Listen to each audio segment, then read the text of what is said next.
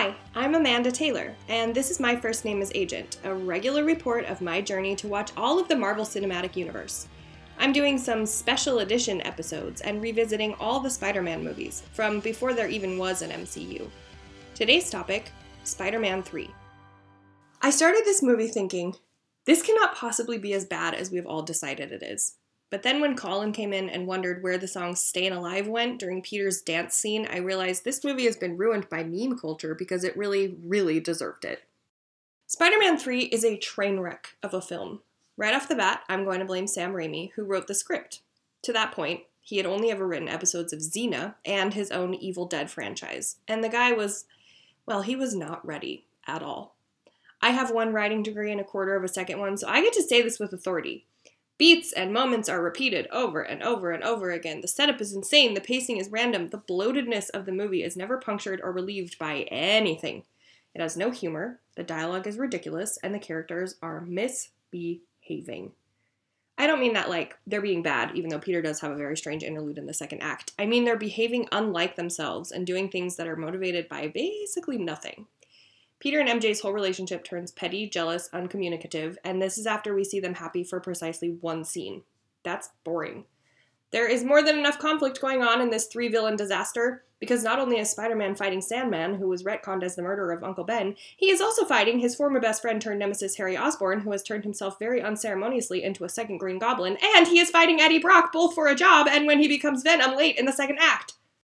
As I said while rewatching this, if you are here for Venom, you are gonna be pissed at how little screen time he actually gets. For the record, Venom shows up at 1 hour and 44 minutes in a 2 hour and 19 minute movie.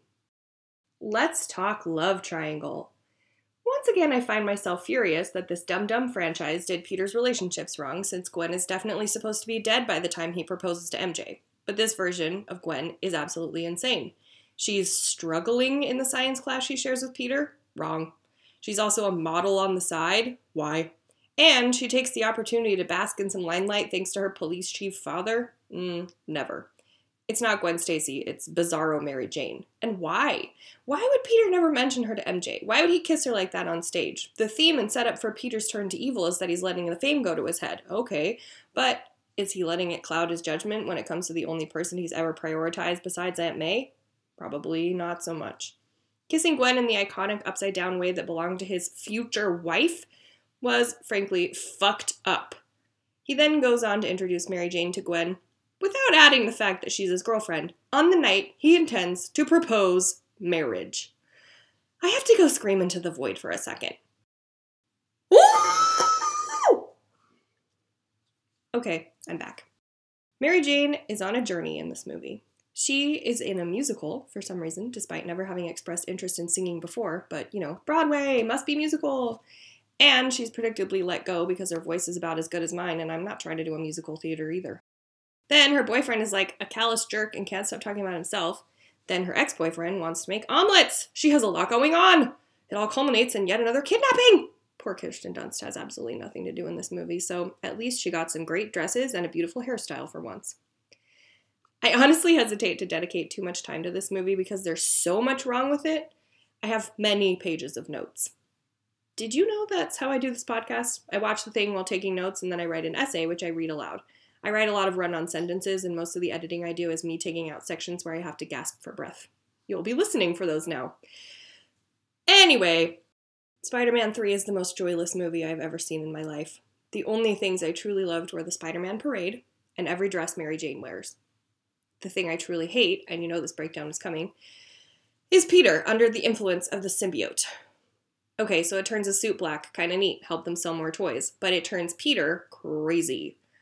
I have tried to defend these choices since 2007, but come on. Okay, so Peter is a nerd. He still gets picked on in his college classes at Columbia. Wow, he must be Nerd City, so nerd like. So his version of bad is obviously going to be a little silly because he's just ultimately such a good guy. However, this movie suggests that Peter Parker's impression of a bad boy came from a 1930s gangster movie, and he has never reevaluated it since making that decision. He uses old timey phrases and gestures to convey that he's tough. He suddenly treats women very poorly. His dancing is bananas. He has bangs and wears eyeliner. What what is this? Like truly, what is this? Eddie Brock becomes full on Venom in a matter of about 32 seconds, but Peter just turns into Bugsy Malone. It's painful to witness. Every single addition to this movie is bad. This version of Gwen Stacy sucks. Even Captain Stacy kind of sucks. Flint Marko, aka Sandman, sucks. Eddie Brock really sucks. Topher Grace is a pretty one note actor, but the villain he turns into is one of the scariest in all of Spiderdome. He does not pull it off whatsoever.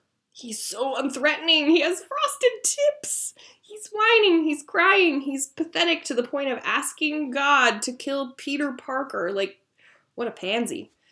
Actually, just kidding. I really like pansies, and I hate Eddie Brock. The best line in this movie is when MJ tells Peter, Don't give me the horse thing, when he encourages her to get back on, you guessed it, the horse. Unfortunately for this group, they don't get the chance to do the horse thing with a fourth movie, and this is the last we see of them. So until next time, on My First Name is Agent.